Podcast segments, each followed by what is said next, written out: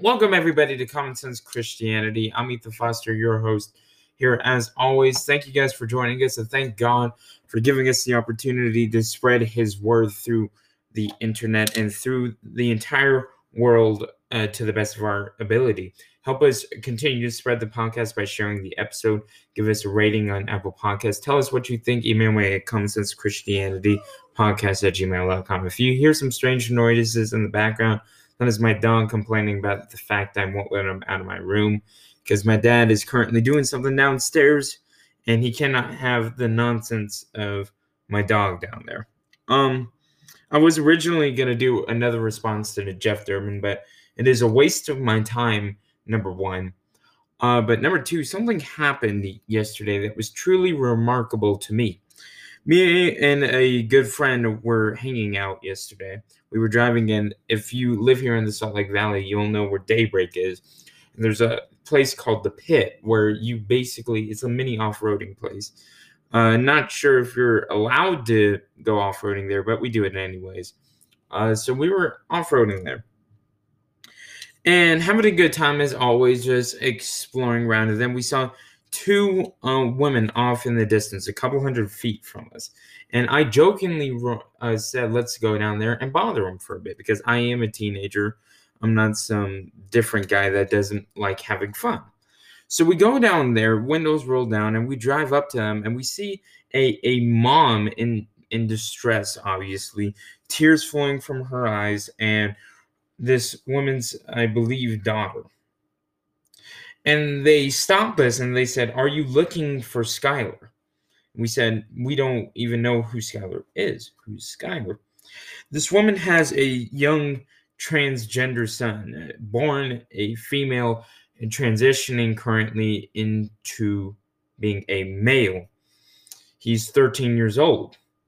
And at his local middle school, he has been bullied. He is extremely suicidal and had run away from home at approximately one o'clock on Friday evening. Well, Friday afternoon. We were out there Friday evening at around uh, six something, I believe it was, and we ran into this mom desperately wanting help to find her child. So me and my friend said, "We'll keep an eye out for him." And when we rolled the windows up and started driving off, uh, we're like, we gotta go find this kid. Gotta go at least help. So we told the mom there are some places where he could be hiding. There's a long tunnel there. Go look there, go look in this direction. So we steered her to a different direction that her and her daughter were uh, walking in at that time. So me and uh, Bradley, I'll just give you the name of them uh, we're driving around. We went to this place where the car couldn't get in, and we ran, we ran, we ran. And I called, uh, I called up Sean, and I said, Sean, I need a prayer really quickly. And so he prayed for me. We hung up. We kept going, it, and it was getting a desperate situation. We had been out there for about an hour looking for this kid, and we had searched everywhere in the pit area. We got on top of a hill. We looked as far as the eye can see. We couldn't find him. So me and Bradley texted the mom because we had exchanged contact information about um where else does she want us to look. She just said thank you. I, I appreciate the help, but we said we're, uh, we're not going to give up on this kid. We're going to keep looking. And eventually, after I had texted with the mom back and forth, me and Bradley went to some other places, started searching through the neighborhoods and any like random spot that he could be. We received a text, and the mom said, The child has been th- found. Thank you for your help. Now, ladies and gentlemen, it is important to note here that there are many causes that could be attributed to why this kid is suicidal and is having a hard time in life. And we as Christians have the subsequent information about God's creation, about the various differences between the sexes. And we know the scientific information that justifies them. And we can talk about these all day, but one thing I noticed uh, last night I recorded this podcast on on Saturdays and release them on Sundays. So this was last night for me, two nights ago for you, ladies and gentlemen. It, one thing that has become very apparent to me is that the intellectuals of Christianity have forgotten the love aspect. And this kid that was bullied, who I never got to meet, unfortunately, and I am praying for uh, with every one of my prayers now. Shut up, Ned. uh, my poor dog. He just wants some attention. Um, he. I wonder how he would be in his mental state if genuine believers in Christ were to just show him love. Forget about all the science, forget about all the biological arguments, forget about the craziness in today's world. Imagine if there was a true believer in Christ Jesus, our Lord and Savior, And I just showed them love. Imagine the progress that we can make with that individual. Uh, my friend Bradley, he he's a member of the LDS Church. Um, has doubts. Uh, we talk about him. He he still goes to um to uh, the LDS Church because of his family.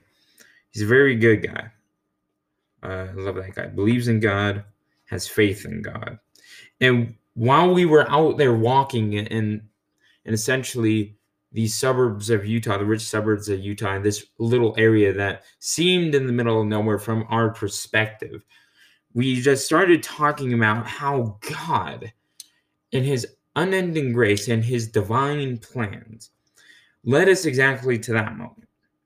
Earlier that day, I had a hangout with some friends. I generally don't do hangouts, uh, at least at my house. I go to other people's homes. But I had people over. They came over at around 4, 4.30. We all got together, and they were gone by 6. Um, and I was very disappointed by how quickly the hangout ended. So, about uh, a couple minutes later, I texted Bradley. I said, Bradley, uh, everybody left because he had to leave early and he said he would be back. I said, Well, Bradley, let, let's go drive around a bit. He said, All right, I'll be right over. So, looking back in retrospect, if that hangout wouldn't have ended early, we wouldn't have been there to help the mother. If we hadn't been there to help the mother, we wouldn't have steered her in another direction if we hadn't steered her in another direction. Who knows the consequences of that? Always trust God. I am an emotional character when it comes to people's lives. I care about people, even people I do not know. And all glory to God for this. So, halfway through our search, I started to get very, very emotional. I started to become anxious, even though I did not know this kid and I never even heard of him until that moment. I felt that it was my personal responsibility to give every part of my heart, my physical abilities, my mental abilities to find him. We searched for a while, searched everywhere we could. We did our part. That is the beauty of what Christianity can do, of what Christ can do to someone's heart. And this is not to brag or anything. I give all glory to God. Apart from Him, I would have not done it. Apart from Him, I would not love. Apart from Him, I would just be judgmental. But as Christ saw me in my despair, in my tears, and in my broken heart, and came and saved me.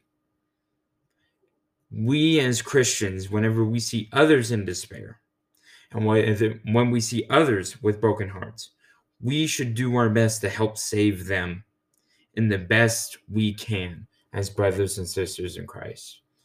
That is what the gospel can do for you, ladies and gentlemen.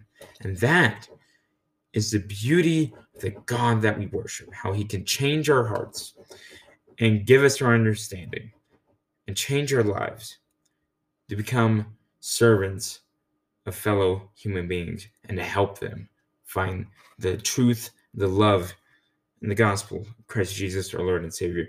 We will see you here Wednesday here on Common Sense Christianity.